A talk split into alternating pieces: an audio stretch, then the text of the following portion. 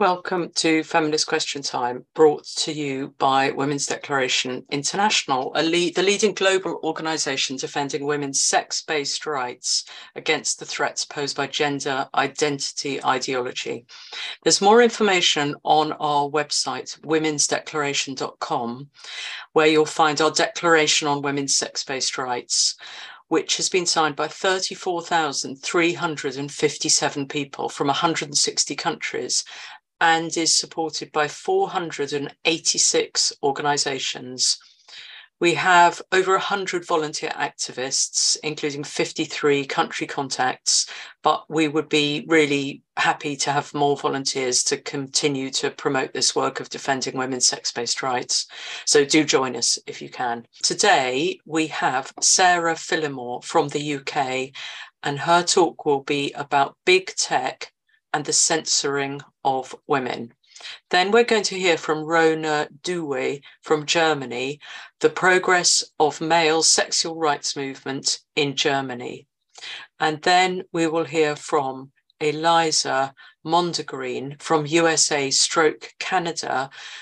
And the title of her talk is Down the Rabbit Hole, and she'll be interviewed by Zan Dalio about the WPATH conference research on gender affirming care and research on online community dynamics. And then we also have Shannon Thrace, um, a trans widow speaks out. She's from the USA. I'd like to introduce Sarah Phillimore.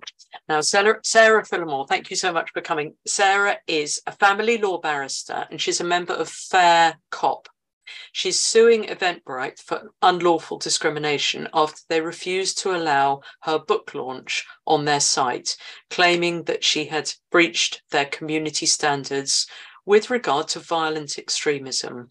So, um, thank you so much, Sarah, for coming on and talking to us and sharing what you found out and how you're campaigning and what you're doing about it. So, over to you. My job, since I found out what was happening in about 2018, which is shockingly late, I know, is to simply campaign as hard as I can for the right um, for all women to say that sex is real and it matters and that biological sex ought to be protected in law. So, whether that's a feminist stance or not, that is my stance. So, um, what I'm going to do is give you a run through about what happened with Eventbrite and what I hope is going to happen. So, if what I say today is interesting to you, and you want to know more, then don't worry about taking notes or anything. Just check out my Substack. I think if you just Google Sarah Phillimore Substack, it'll come up. So, for those of you who aren't aware what happened to me, I, together with Al Peters, started gathering um, women and men's stories about two years ago.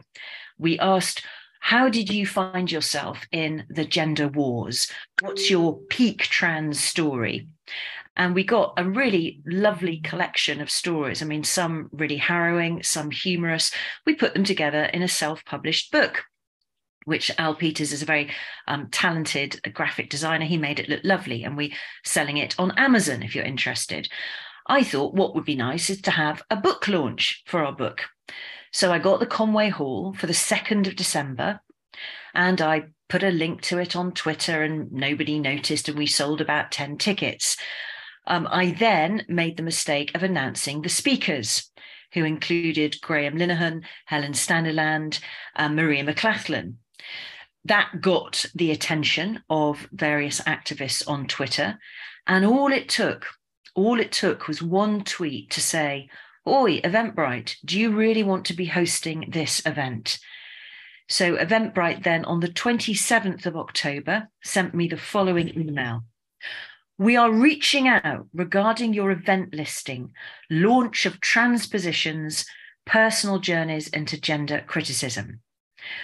We have determined that your event is not permitted on the Eventbrite platform as it violates our community guidelines and terms of service, specifically our policy on hateful, capital H, dangerous, capital D, or violent content and events, as a result, your event has been unpublished. Please be aware that severe or repeated violations of our guidelines may result in the suspension or termination of your Eventbrite account.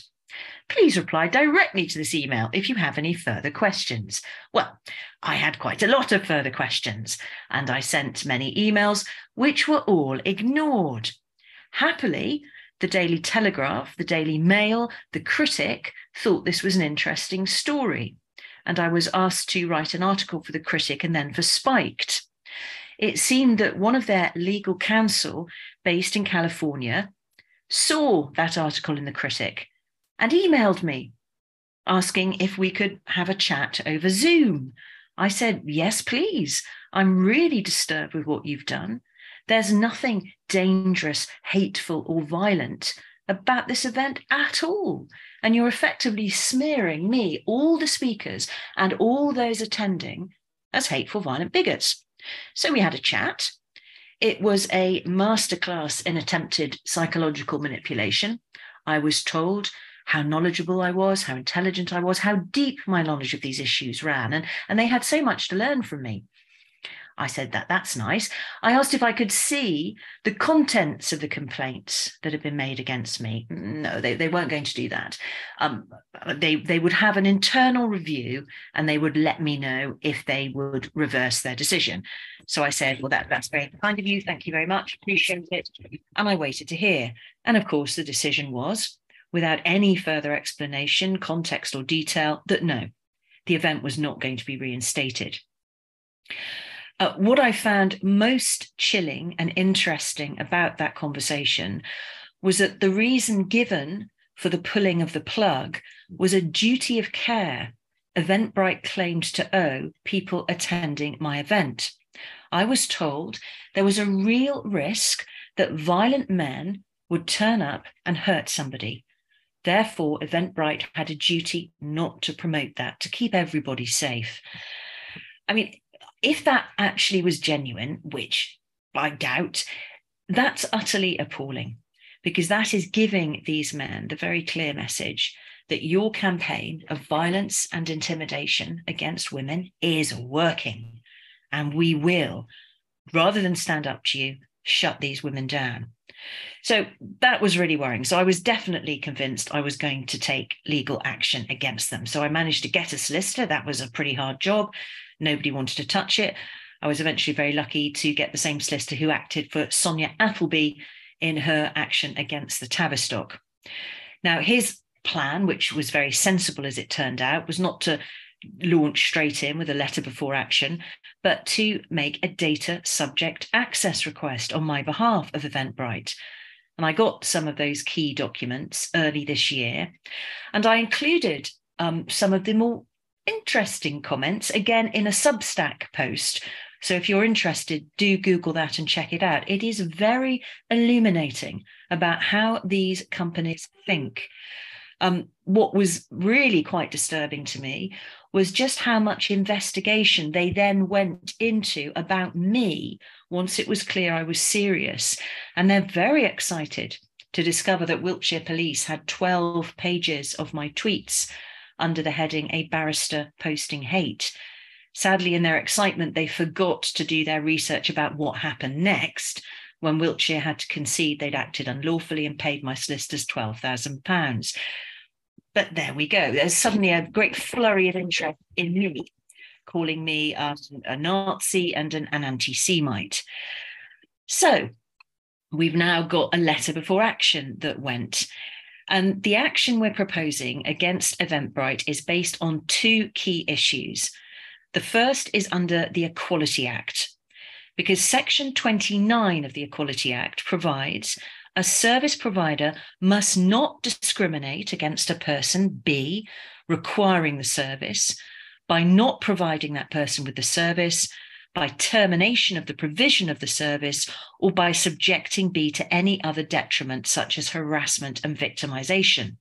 So that's um, issue number one. And of course, for that, we're relying on Forstater, Miller, and also the Billy Graham Evangelistic Association against the Scottish Event Campus Limited, which was a case um, very recently where the venue had to pay out a considerable sum of money for cancelling a meeting of evangelical Christians who had committed to the view that homosexuality was a sin.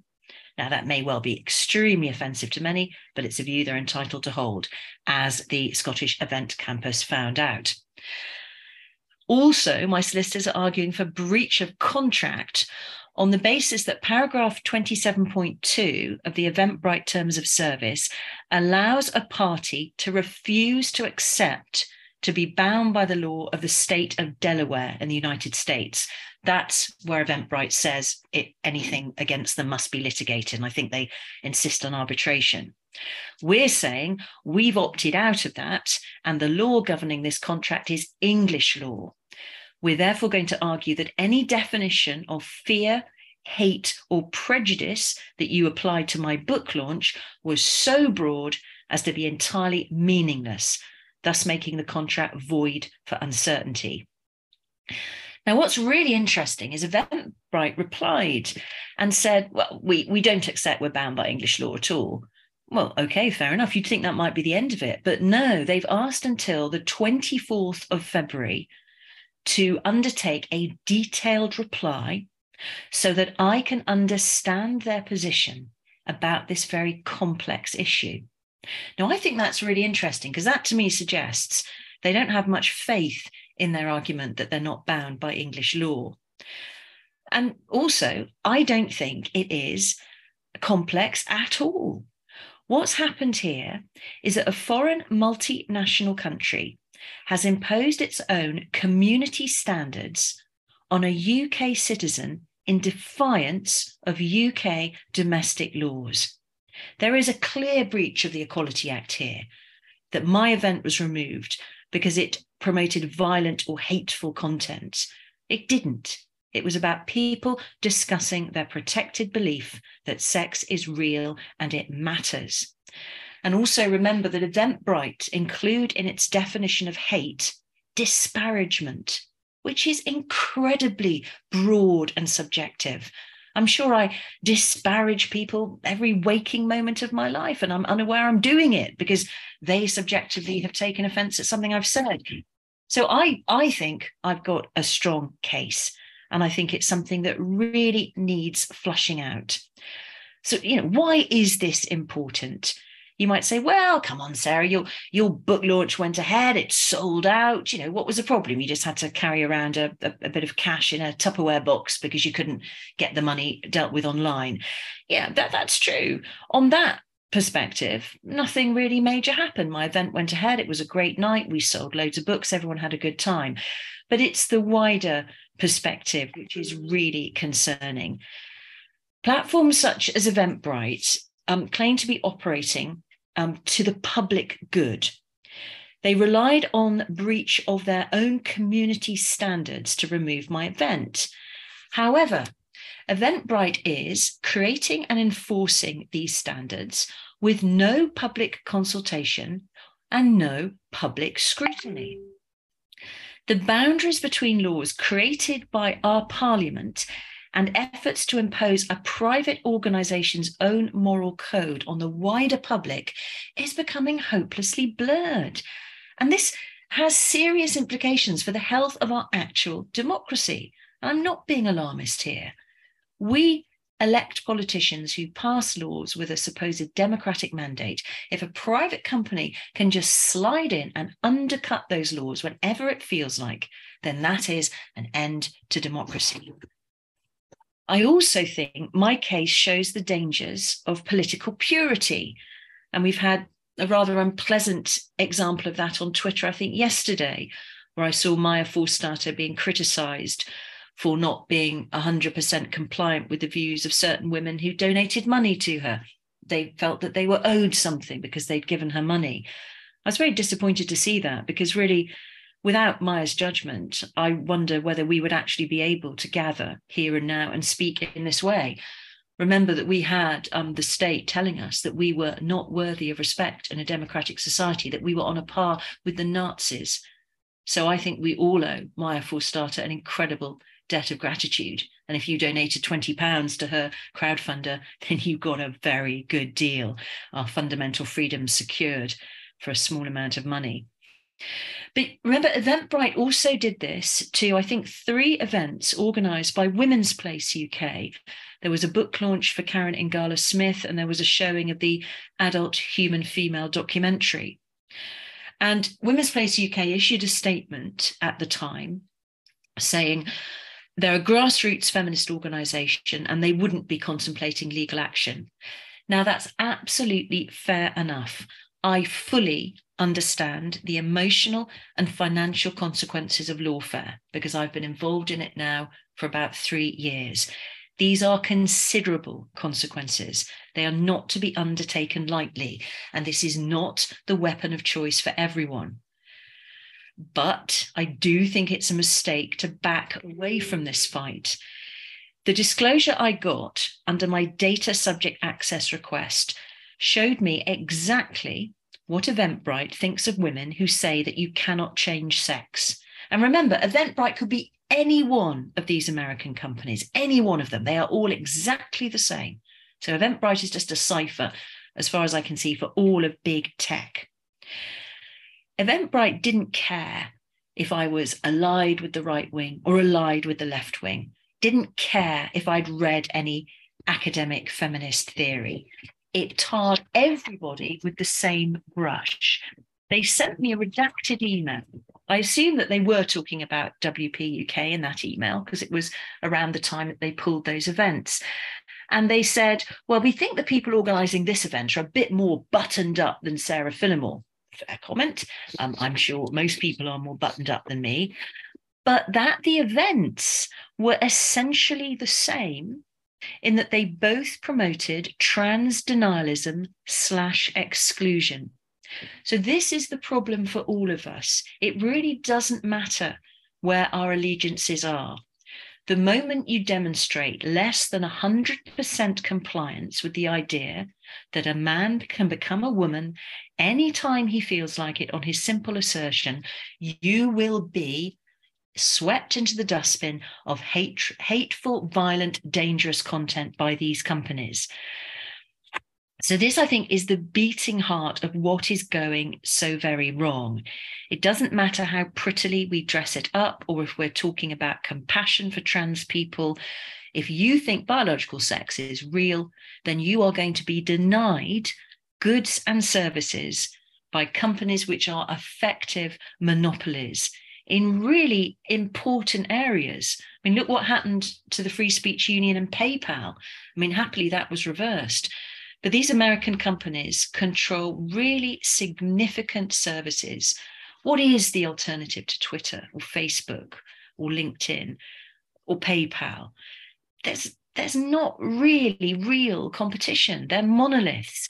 And if you find yourself excluded from these services, that could be at an enormous cost to the individual.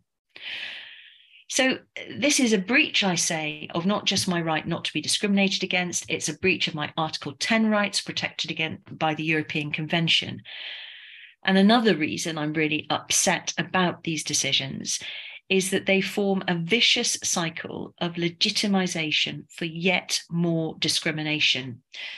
I was really shocked about um, a couple of weeks before the event to get a telephone call from the chief executive officer of the Conway Hall itself. That was the venue for our event. He didn't want to cancel it, but he told me he'd been getting a lot of complaints and he didn't want me to mention the venue on social media.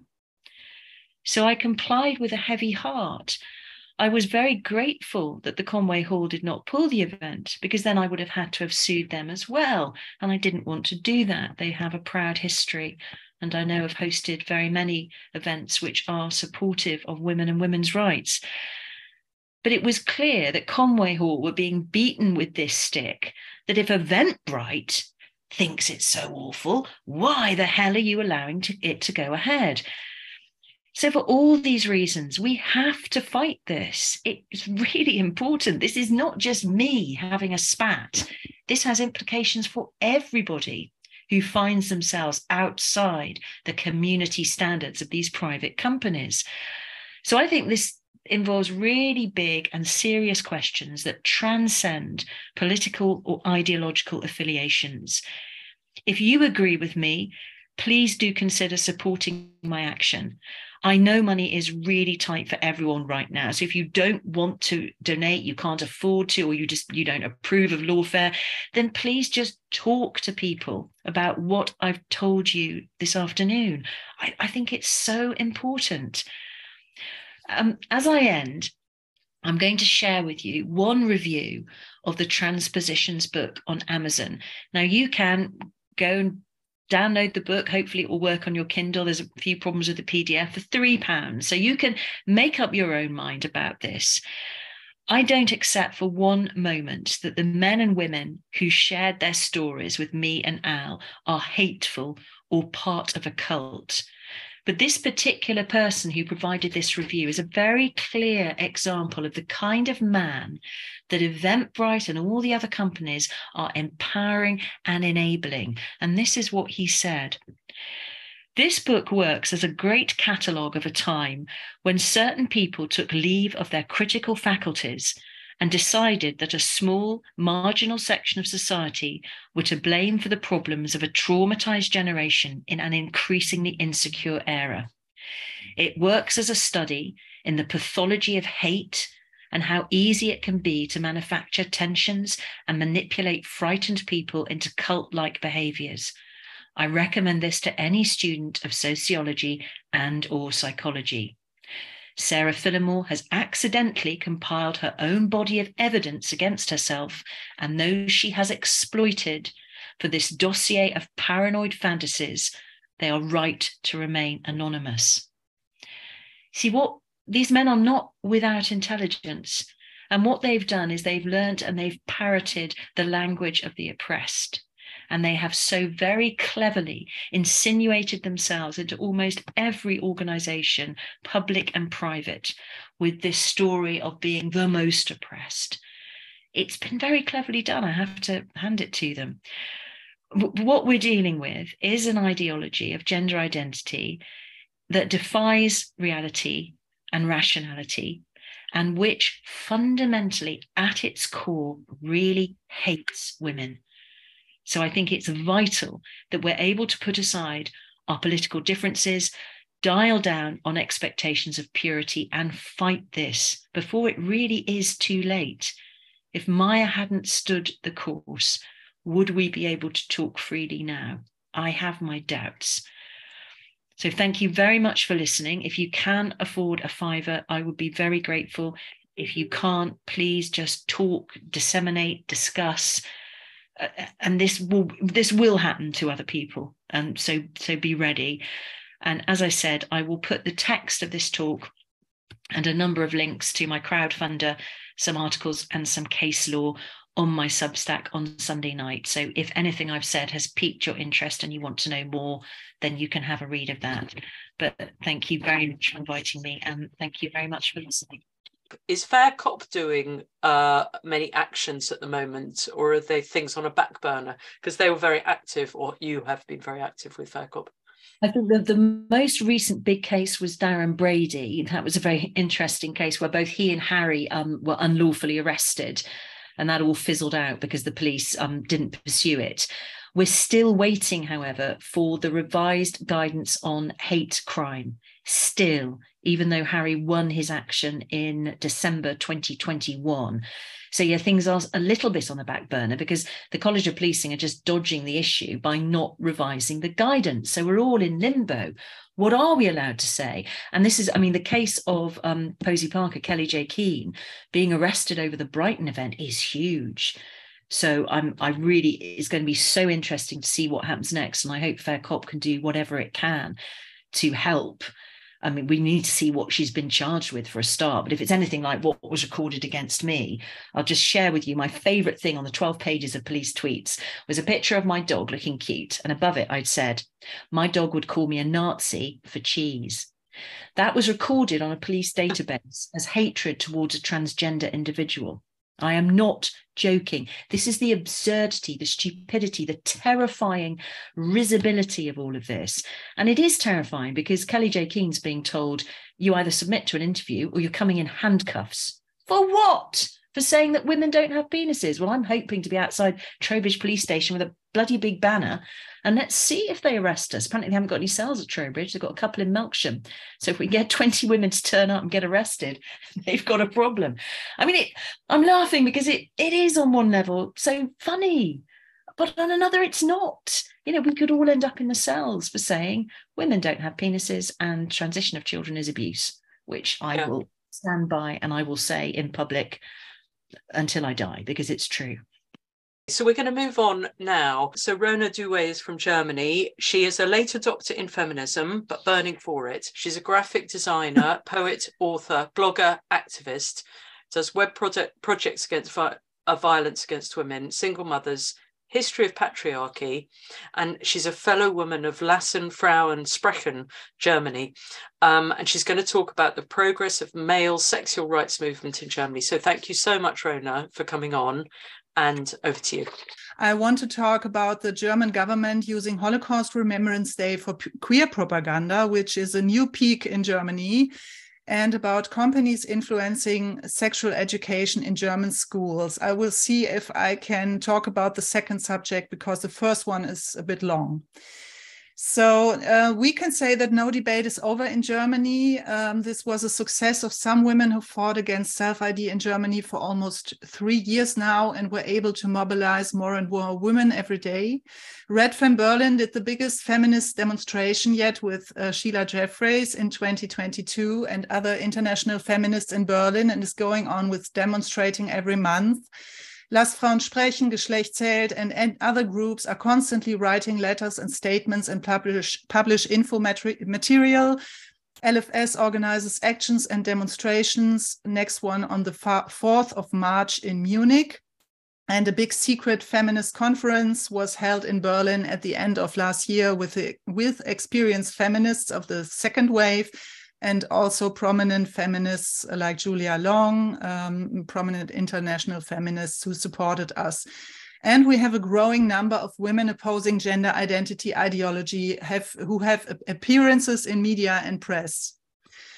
So, as resistance of women is getting stronger every day, our queer officer, Sven Lehmann, has to strengthen efforts a side note that Lehmann has a budget of uh, 70 million euro to promote the acceptance of queer lifestyle, which has culminated in an action plan, Queer Living, of the German government. Um, Eva Engelken talked about it last week. This action plan has the whole queer program in it. Um, for example, change of family and parentage laws, reproductive rights, stealth surrogacy, forcing, forcing gender identity ideology on children via education, criminalize parents who, who oppose um, transitioning of their children, and so on. Lass Frauen Sprechen and WDI Germany wrote and published extended feminist statements against this action plan, adding a special issue concerning lesbian mothers because lesbians protested our statement. We also applied to take part on the consultation with lobby groups, which is part of this action plan. But uh, we think they will uh, surely reject us. So we observe that they spread their efforts now as no debate around German self ID hasn't really worked. Uh, they somehow reduce self ID demands or lie about it and strengthen other proposed regulations and legislations. And they use uh, defamation campaigns against TERFs in German public media, for example, calling them turds, load of shit in a late night program. And uh, this late night pro- uh, program normally criticizes um, the politics in Germany but um, in this program, um, they made propaganda for the German gender identity politics. And so our family and women's minister and our queer officer were very happy about it. and our women's minister called us reactionary and inhuman persons who objected. So you see, uh, the woman hatred is get getting stronger every day and is supported by the German government. Then they installed denunciation offices. Um, they call it uh, reporting offices for anti feminism.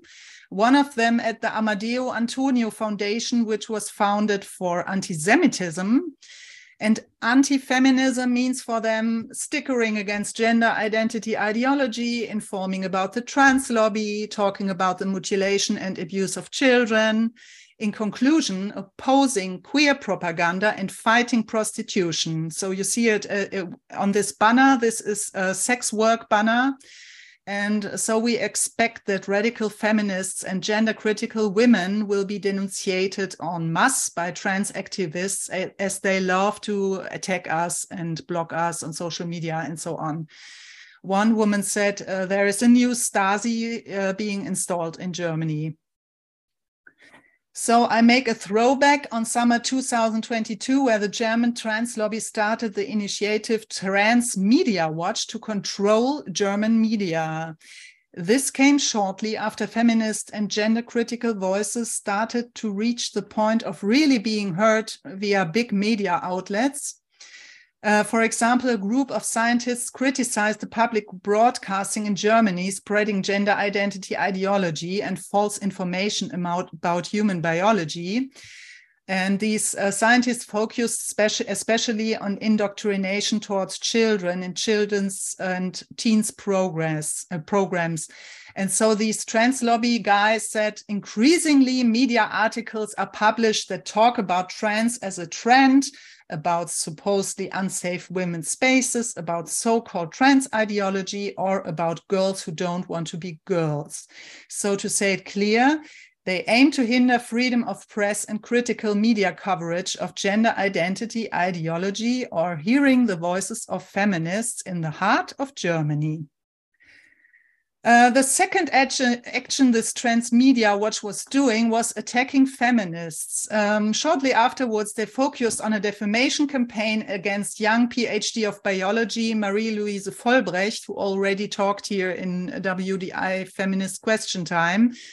Um, and uh, German media and German trans lobby started a big harassment campaign against her, which has lasted until this day. Marie-Louise was framed as head of a group of aggressive right-wing turfs who attack a trans academic and his family violently, which is not proved till now. And in a Twitter discussion, they declared that she denies NS crimes as she opposed the statement that trans people were victims of Holocaust. Um, Transmedia Watch spread a hashtag then defaming Marie Louise as a denier of Nazi crimes. She sued them then as um, uh, sued the trans lobby group DGTI and won the first case. Imagine that the DGTI took her to court and uh, again on 9th of November, which is Reichskristallnacht, and won. So they are allowed now to call her a denier of Nazi crimes. Um, and Marie-Louise will now go to appeal again as German media doesn't stop to harass her and damage her reputation, calling her not only denier of Nazi crimes, but denier of Holocaust. The hashtag is still used by trans activists on demonstrations and spread by German politicians and media TRAs. As you see, Georgine Kellermann is head of public broadcaster WDR in Essen, and Andrea Peuler Kampe is one of the queer greens. Um, so then was Holocaust Remembrance Day this year, and uh, in Germany, Holocaust Remembrance Day on the 27th of January is called Remembrance of the Victims of Nazi Crimes. Every year, German Germany focuses on a special victim group of Nazi crimes. This year, they commemorated the queer victims of Nazi crimes there was a discussion beforehand as, a, as some people emphasized that most of the victims were homosexual males and that queer is a term that wasn't known. As we know, trans activists love to use the term genocide or Nazi crime if they are confronted with the reality of being a man by feminists or with a simple no by women. So German government gave a big gift to all these activists, framing the homosexual victims of Nazi crimes as queer on International Holocaust Remembrance Day.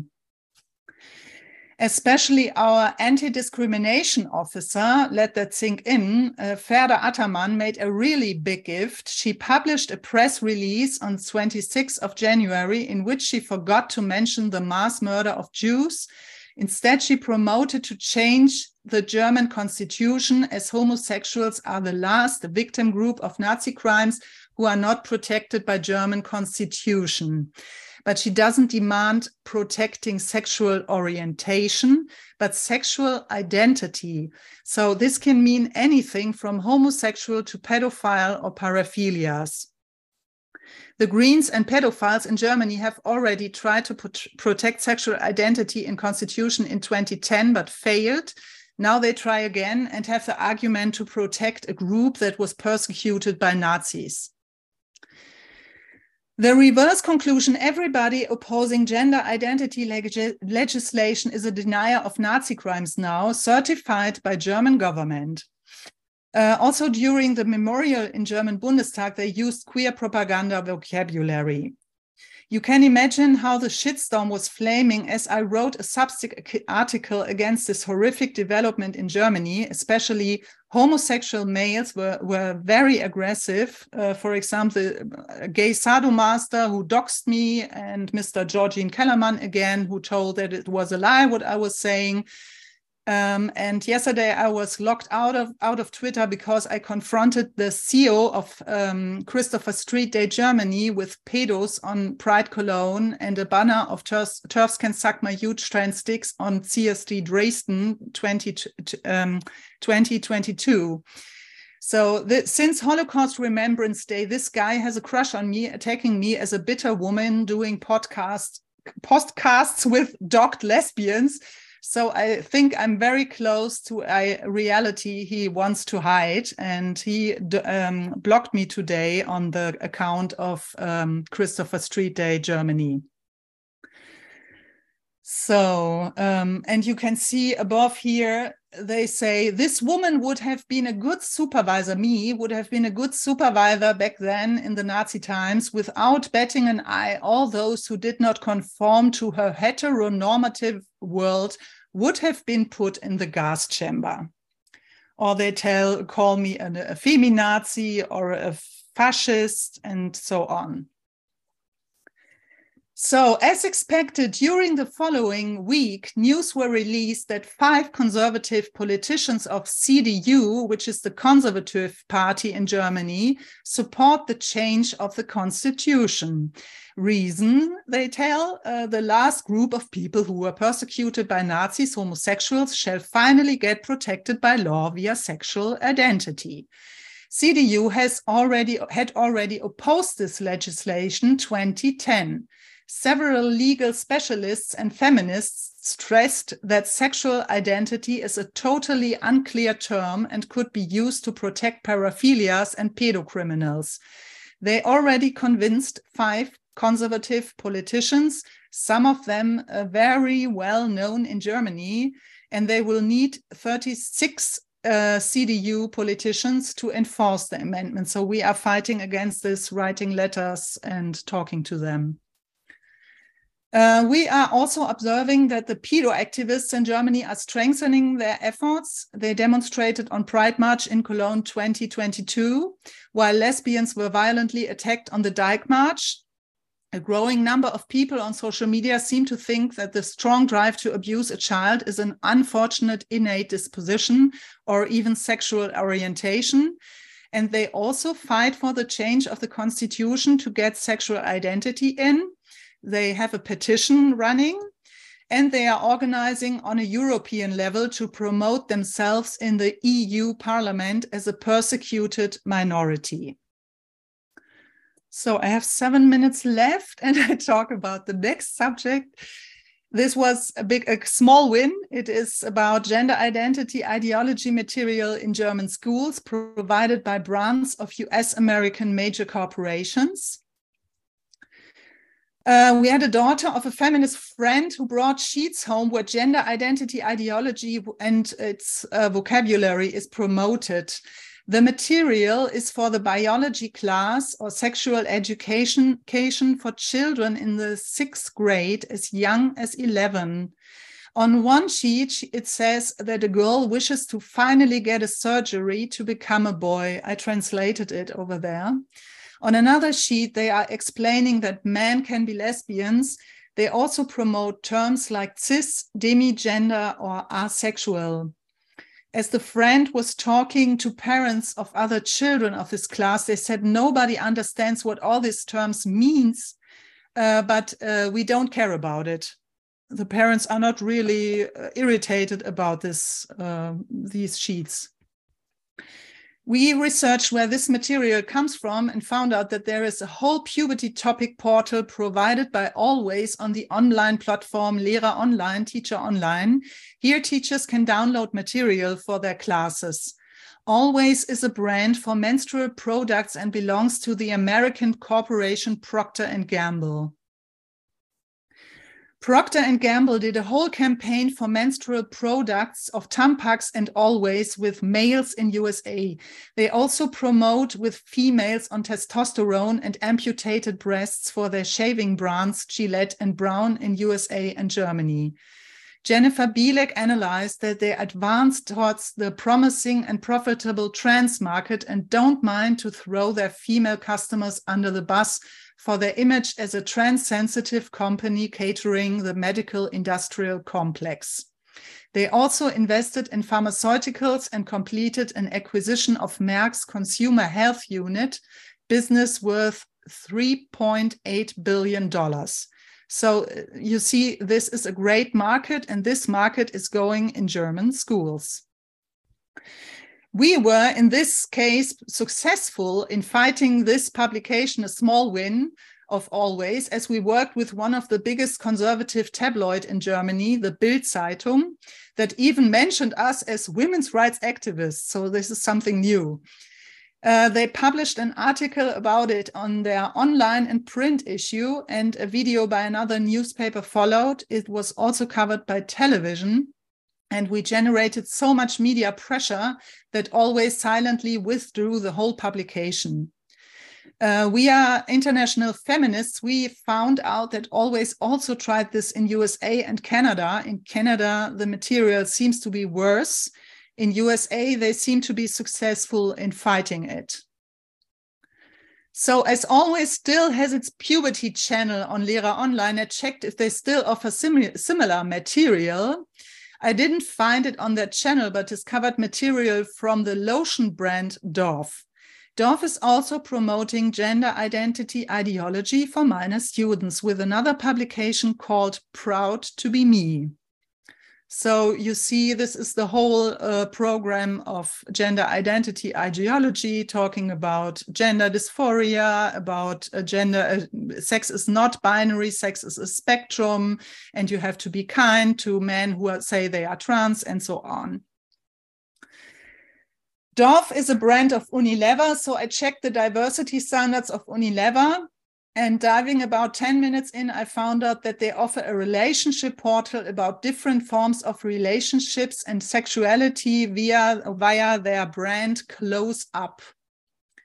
I put the term minor attracted person in the search field and bingo, found a lot of articles about relationships between people with a high age difference and how to tell your parents or not tell your parents and I looked closer and found out they have a whole topic about age gap, normalizing relationships to much older men.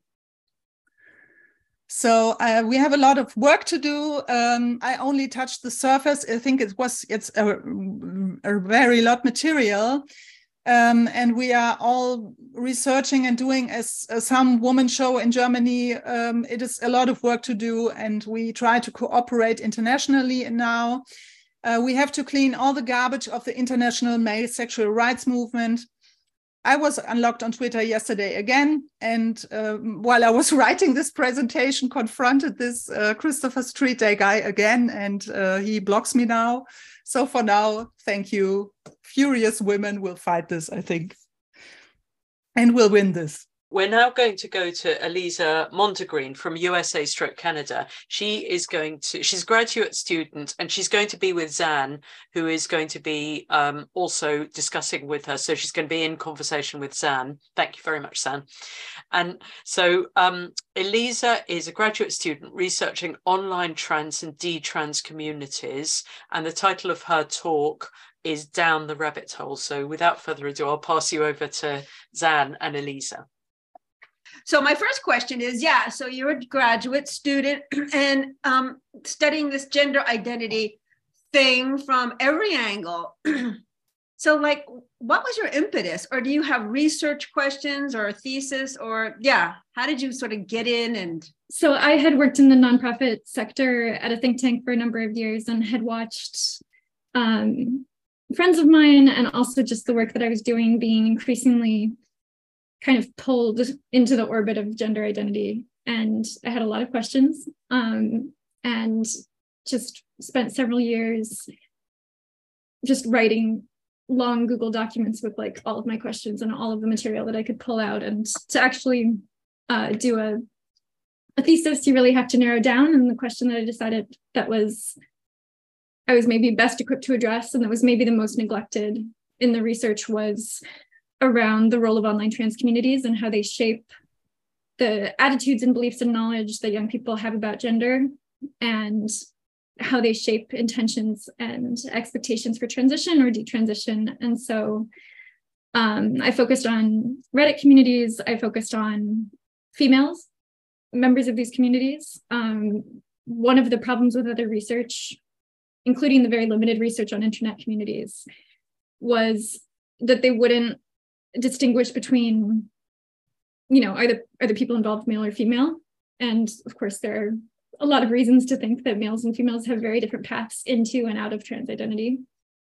Um, and what I study is, after spending a couple of years on these communities, it was like, I think that the most interesting place is to see how people are socialized into these communities, how they adopt the beliefs, how they come to certainty or at least a strong feeling that they should transition was to look at how questions and doubts are dealt with in the community.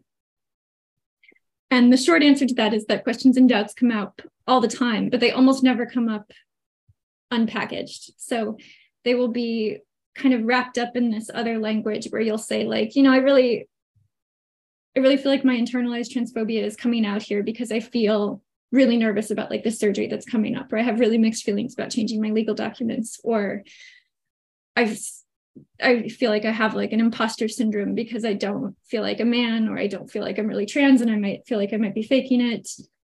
Um, or they'll talk about having turf thoughts or exposing themselves to digital self-harm by reading gender critical content online and then that it triggers these feelings of doubt about what they're doing. And basically the effect of packaging your own questions and doubts in this way is that you say up front like this really isn't important and like i need the community to like help me put this down. And that's exactly what happens. Yeah. So that has been um, just the focus of my my thesis. And we'll see if i i haven't decided if i want to continue and and do a phd but um, it would definitely be in the same vein you know, you uh, let me let me hook here. You had um um a you did a um an UnHerd piece. Um, it was with the title of "Why Lesbians um, Should Have uh, Why Should Lesbians Have Sex with Men?" It's now bigoted to be attracted to female-only bodies. And in that article, you mentioned a survey that you did. Mm-hmm. Um, uh, called Unspeakable LB, uh, LGBTQ um, where you asked the question, um, what do you wish you could say about your experiences as women, as a woman in the LGBTQ community? So, could you talk about the ref, uh, talk about those surveys responses? Sure. And I just I should make it clear this was before I was a graduate student. So this wasn't academic research. This was just um, I was working with two friends, one of whom had detransitioned and one had desisted. And we really just wanted to kind of create a space where women in the LGBT community could talk about, you know, what was going on, how they were, what they were experiencing. Um, so we created that in the summer of 2021 and got hundreds and hundreds of responses. And they were really like, there were comparisons between participation in you know lgbt communities now to like growing up in an oppressive religion like mormonism um, there would women who were talking about like being pushed back into the closet or being pressured to accept male sex partners or being constantly bothered about you know, pronouns and how they identify because they were gender nonconforming.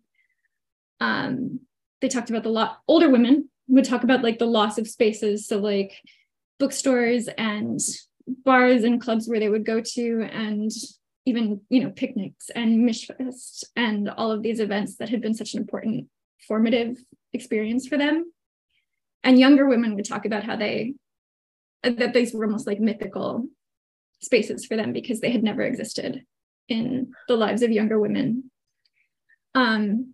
And there were just a couple of quotes that i just wanted to mention from from what women wrote in uh, one woman said we're allowed to have no leadership positions without the permission or surveillance of men, even in our own organizations. I was excited to join LGBT spaces, spaces and meet people like me, but it wasn't like that. I left one cult and I found that what awaited me was another. In LGBT and other progressive circles, women don't have the right to assemble without the presence of men, who by nature of being male have no ability to relate to the experiences of women. Just like my old religion, you aren't allowed to question the ideology in this case, it's transgenderism, without being ostracized. And just like my old religion, men's feelings and sensibilities must be taken into account in everything that women do. Um, and another, a couple of women wrote about having either desisted or detransitioned from trans identities. And, you know, that they had, one woman said, you know, she spent years running from being a butch lesbian and that she said she had transitioned in order to escape the shame and the fear that she had and she says, when I finally came to terms with the fact that transition had not really helped, and I was still the same me I detransitioned, I wanted community more than anything then. But there isn't a place for me anymore. Before I transitioned, there were several lesbian groups in my area, but they don't exist anymore. As far as I can tell, there's no lesbian space or group anywhere in the city. I can't express how painful it is not to have a place to belong. And a young woman who desisted said, that the problem with leaving the trans cult as a lesbian is that you can never really leave because the ideology is in every LGBT space, every LGBT charity. It's on every dating site. It's on the front page of every news site every day. You attended to this recent uh, WPATH conference undercover, you said. Mm-hmm. So, what was that about? Tell us about that. Sure. So, the World Professional Association for Transgender Health uh, came to my city late last year. Um, as you can imagine, it was pretty hard to resist going to see what was going on. As somebody who's been researching um, what they call gender affirming care for several years.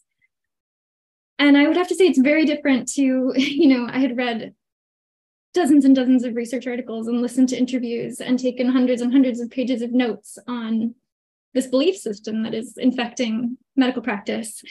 And it is a completely different experience to actually go and be surrounded by people who are true believers or um, sure willing to act like it if they have maybe more opportunistic motives. And I think that it really is a mix between opportunists and between people who have an almost religious attachment to the ideology. Uh, so something that I've this is something I've talked about a few places, and I've talked about kind of the wilder parts. Like there were sessions about people who claim to have multiple personalities and how you can transition a person who has too many personalities for the therapist to interview about their transition goals. And I also, I've talked about the eunuch session before. So what I really wanted to just mention today was kind of the more mundane talks and how those were, in a way, even more disturbing, even though they were much less flashy. So there were a lot of sessions about issues like uh, assessment, mental health assessment for adolescents with mental health comorbidities, and it was interesting because the conference had imposed the title that included assessment on the presenters, and the presenters were unable to speak about what they did without putting assessment in, you know, these very ironic, heavy air quotes.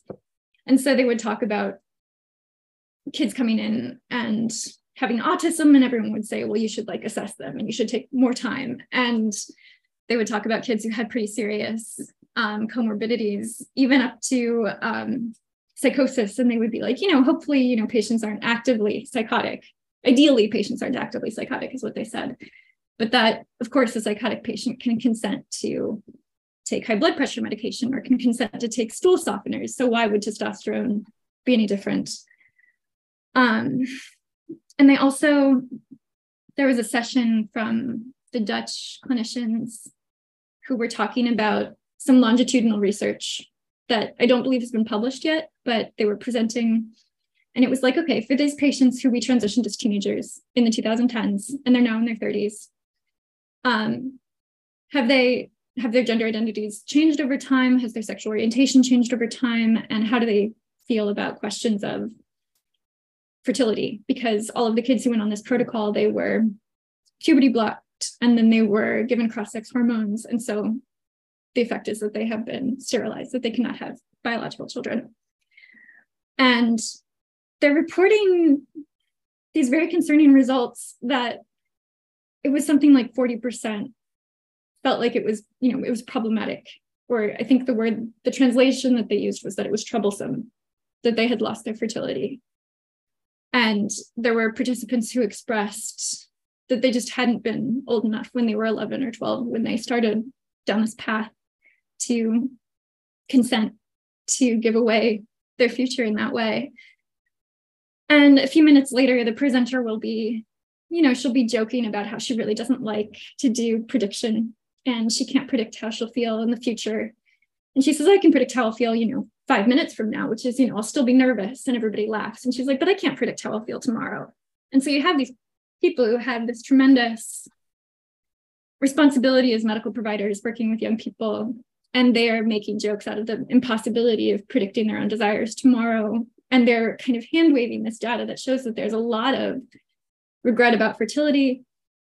Um, they packaged the data about kind of changes in gender identity in such a way that there were no numbers on detransition. So they talked about you know they put all in one group people who detransitioned and people who maybe identified as non-binary or an elf or a fairy or a friendly non-threatening woman like that these were all the same kind of thing.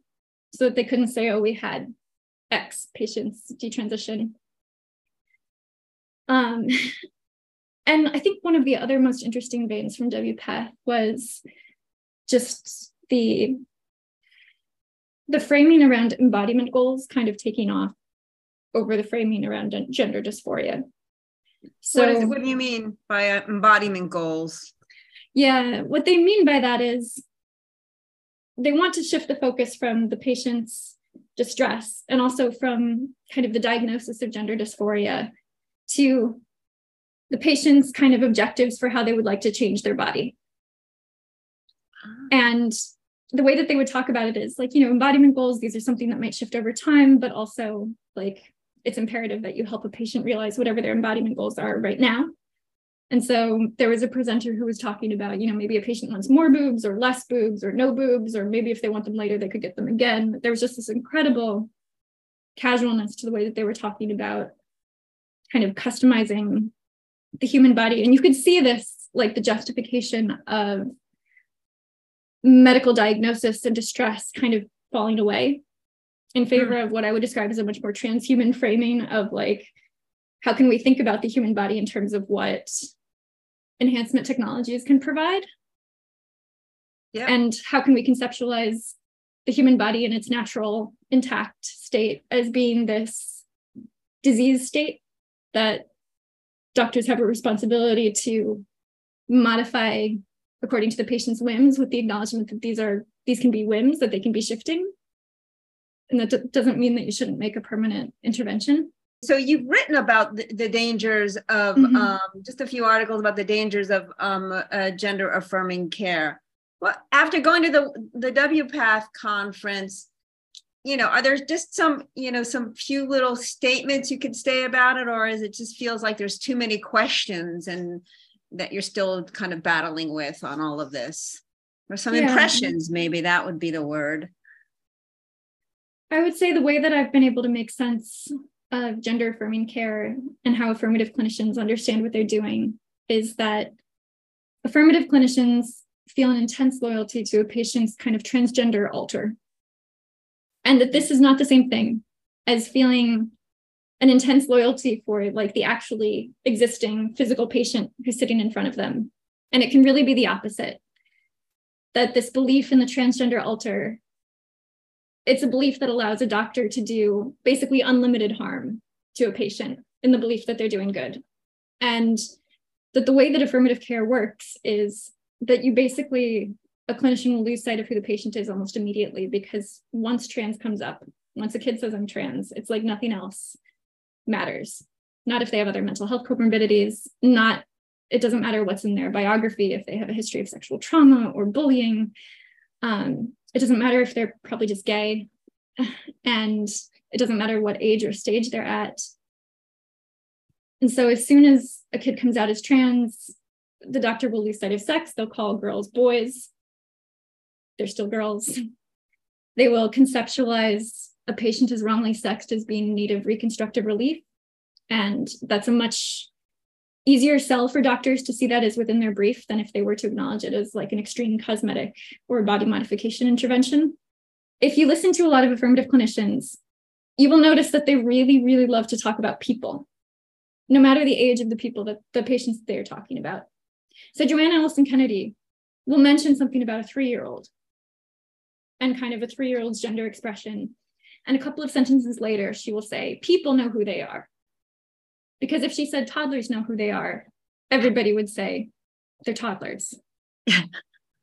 and the other thing that I wanted to mention is that I think that there's this heavy reliance on bad analogies within gender affirming care that also really kind of lubricate the path for for gender affirming clinicians to not see what they're doing. And so they will constantly compare gender affirming care to insulin providing insulin to a diabetic. Of course diabetes is an objective physical condition that you can measure and you can measure how well the treatment is working. And it's actually life threatening if it's not treated.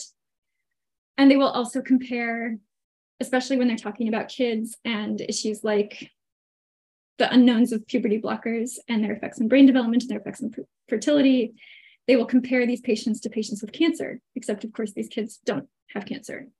We've got Shannon Thrace from USA. Um, she's a creative nonfiction writer, an IT professional who's passionate about philosophy, ethics, unplugging, and seeing the world.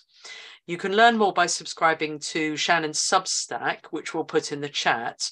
And she's got a memoir, 18 months, on the unraveling of her 15 year relationship when her husband came out as a transgender and it's now available on Amazon. Um, so thank you so much, Shannon. And the title of your talk is Shannon Thrace, a trans widow speaks. I'm Shannon Thrace. I'm here to talk about my marriage and divorce to a male born person who announced that he was transgender. Um, as Joe mentioned, I've written a book. I'll talk about that in a little bit. Um, but before I get into my story, I just wanted to briefly touch on why I speak about this, and I think it's for a couple of reasons. One is that with um, with the transgender identities on the rise, um, the issues in the news, all, all the things going on, um, I find that the narrative often promoted is not the one that I witnessed, and so a lot of things about my story just really don't fit the dominant narrative. They aren't. I what I watched was um, not what people say happens. And so I, I want to tell that story. I want to talk about um, how my ex husband, Jamie, seemed to acquire gender dysphoria rather than being born with it or having it for a really long time. Um, and, and how transition seemed to make Jamie more unhappy instead of happier. And then another reason why I want to speak is because I really um, believe that women have the right to tell our stories.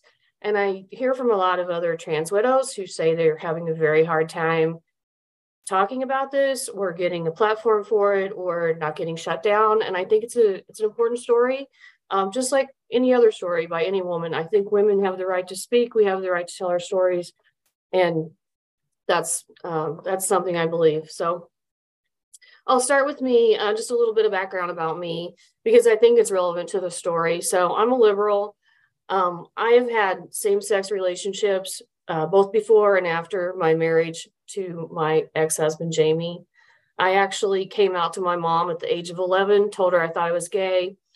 Um, that didn't go over very well. I struggled with with that for a while but I did come to terms with that in my adulthood. And by the time I met Jamie, I had, um, I was very open minded, um, very liberal, very, uh, you know, pro pro LGBTQ. Um, I had gone through a polyamorous phase. I had had a lot of experience, a lot of uh, interesting sexual experience. And so when Jamie uh, told me that he was transgender, I did not have any political agenda or feminist agenda. I was um, ready to lean into that. So that that's where I was at the time that this occurred. Um, so Jamie and I met um, in kind of an atmosphere of partying. He was actually involved with someone else. I was identifying as a lesbian. We were flirting, um, but I really didn't think it would go anywhere. Um, and, and so that's how it started. Um, we had some physical attraction, we had some fun, uh, and that slowly turned into a real relationship. And then, um, of course, we got married. Um, and where my story begins, Jamie and I had been together for 14 years, and we had actually settled into a really cozy, really lovely, uh, quiet life we had uh, kind of gotten through our partying phase. We had lived in the city, so we were kind of urbane type people, but we had also moved to the country to attempt a homestead um, and just to have sort of a quieter life. So we we did a lot of gardening, we did a lot of cooking, we drank lemonade on the porch, we watched the cows in the neighboring farm. Um, it was a quiet life. It was a happy life. I had no idea um, that that anything could change or or could go really seriously awry, or uh, nor did I have any idea that Jamie had any issues with gender. Um, he was actually pretty masculine.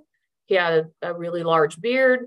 Um, he enjoyed uh, backpacking, video games, very typical male interests. Uh, you know, wasn't beyond, uh, wasn't above bragging and, you know, uh, drinking beer and and do you know going out with the boys and, and all those sorts of things that men do. So as a matter of fact once he said um, i can't wait to become an old man and i kind of chuckled at that and asked him what he meant and he said there's a grace in growing old and uh, it's a reprieve from expectations. And then he said that he wanted to play santa at the mall. So he, he very much seemed uh, settled in to a male identity so then one fateful evening, um, as I said, 14 years in, Jamie told me that he wanted to look at pornography. And we looked at pornography together and he directed our search toward transsexual porn.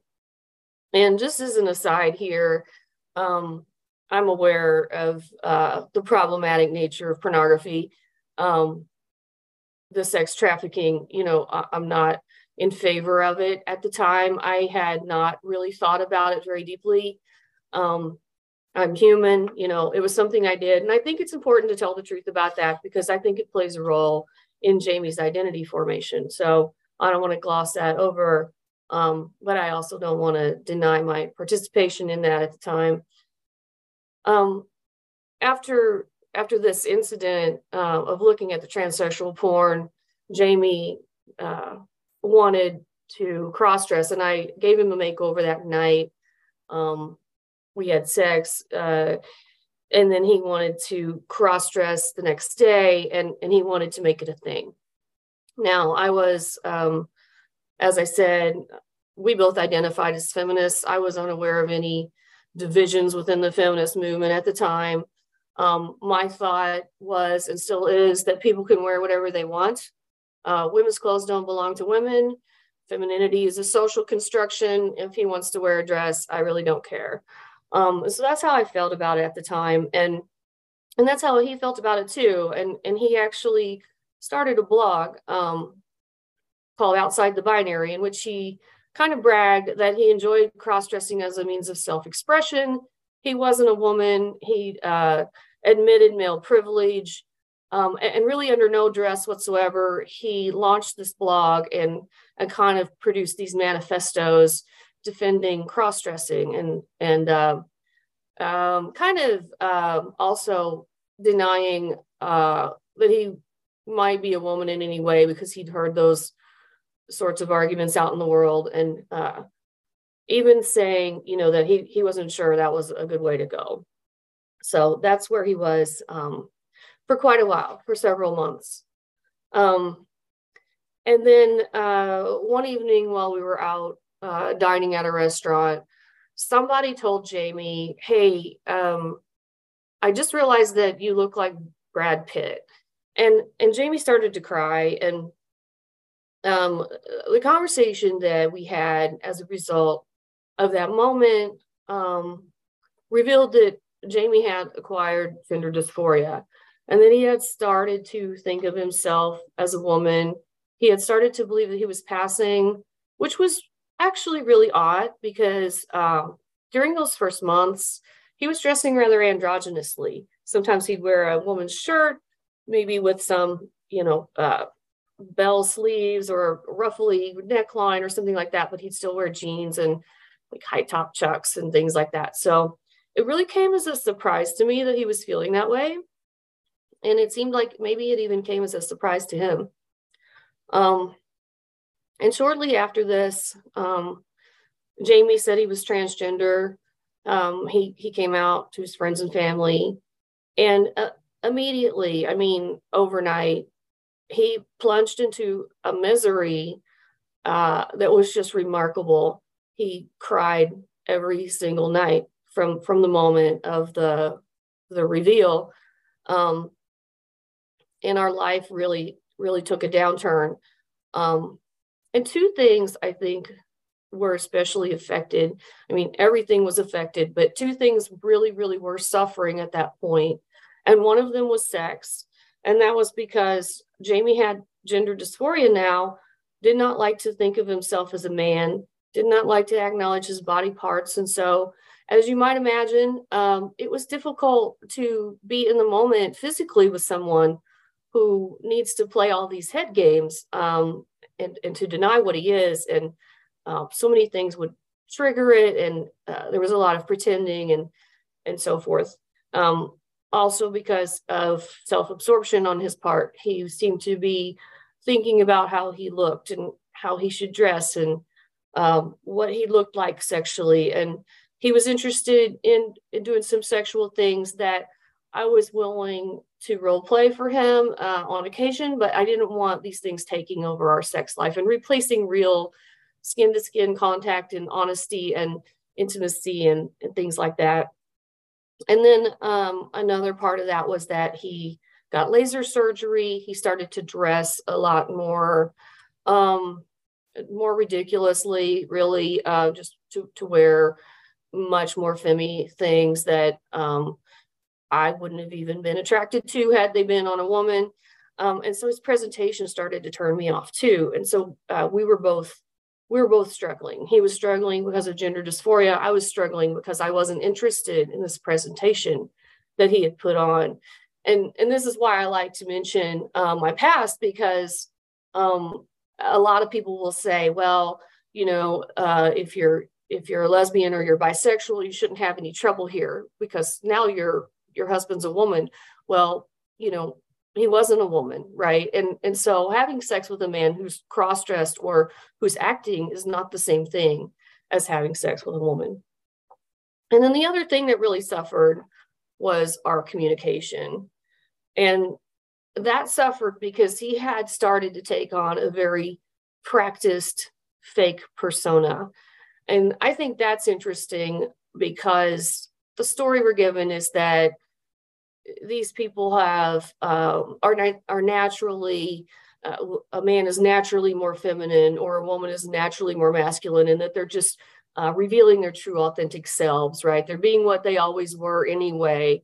Um, if that's the case, why did he need to practice? You know, why did he need to raise his voice uh, to a higher octave just so he could sound a little more feminine? You know, why did he need to uh, take on wrist gestures that he thought that he thought looked feminine. And, and so he was doing a lot of of of, of a practiced persona.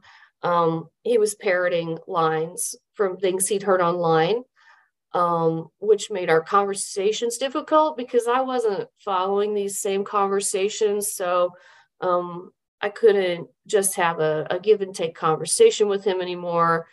He would say something that uh, just didn't make sense. Um, he was inventing persecution. He was saying that various people had been mean to him, that they had been transphobic, um, that they had hassled him. And in some of these situations, I was there during the moment that he that he reframed later as an incident of harassment and i was having been there knew that that these things didn't happen and so he was lying. He was um, parroting what turned out to be lines from activism circles which i didn't know at the time. Um, and, and it became very difficult for us to communicate. The other thing that started to happen was this this nightly crying. It, it, didn't cease. And jamie started to have a lot of meltdowns at home. Um, he had meltdowns about how he looked about how he thought someone was treating him about how he thought someone was perceiving him.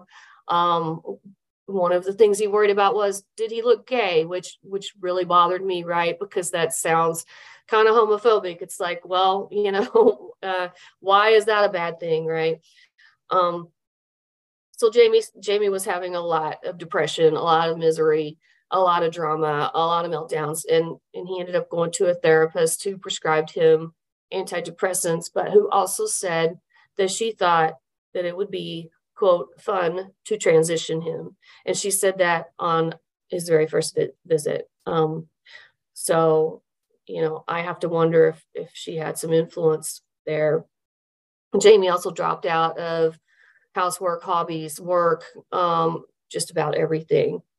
Um, and so we we lived for several months in this in this real turmoil and, and stress, and it started to really get to me.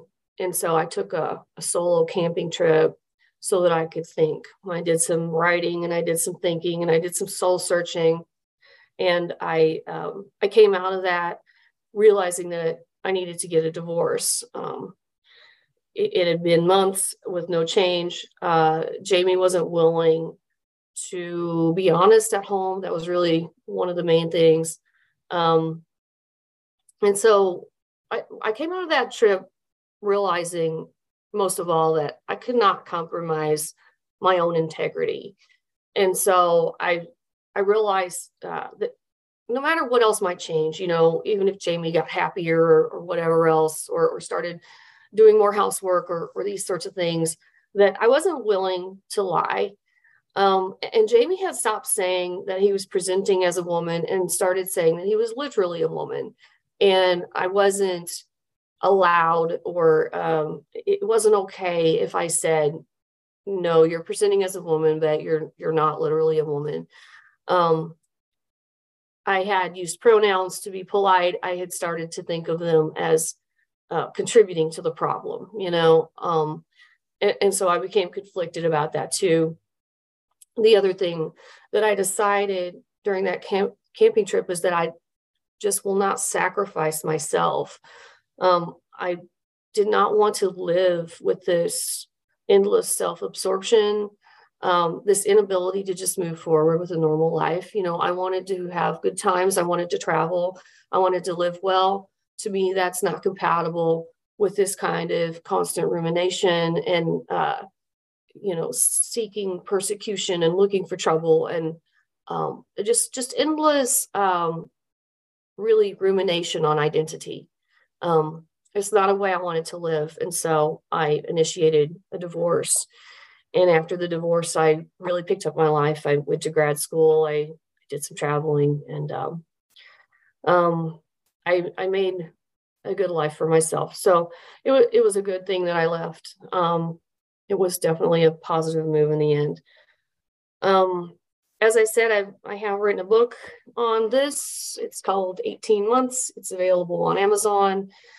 Um, but the thing I really I think want to leave people with, um, especially women, is is just that um, I I didn't want to compromise myself. I didn't want to compromise my integrity, my honesty, um, and I don't want anyone else to have to do that either. And so I, I get letters from women who are in the same situation asking me for advice. And you know, if the question is how do you get this to stop, or how do you um, you know, change their mind. I, I don't know the answer to that. The only thing I can say is that I want women to think about what do you want to live with? What do you want for yourself?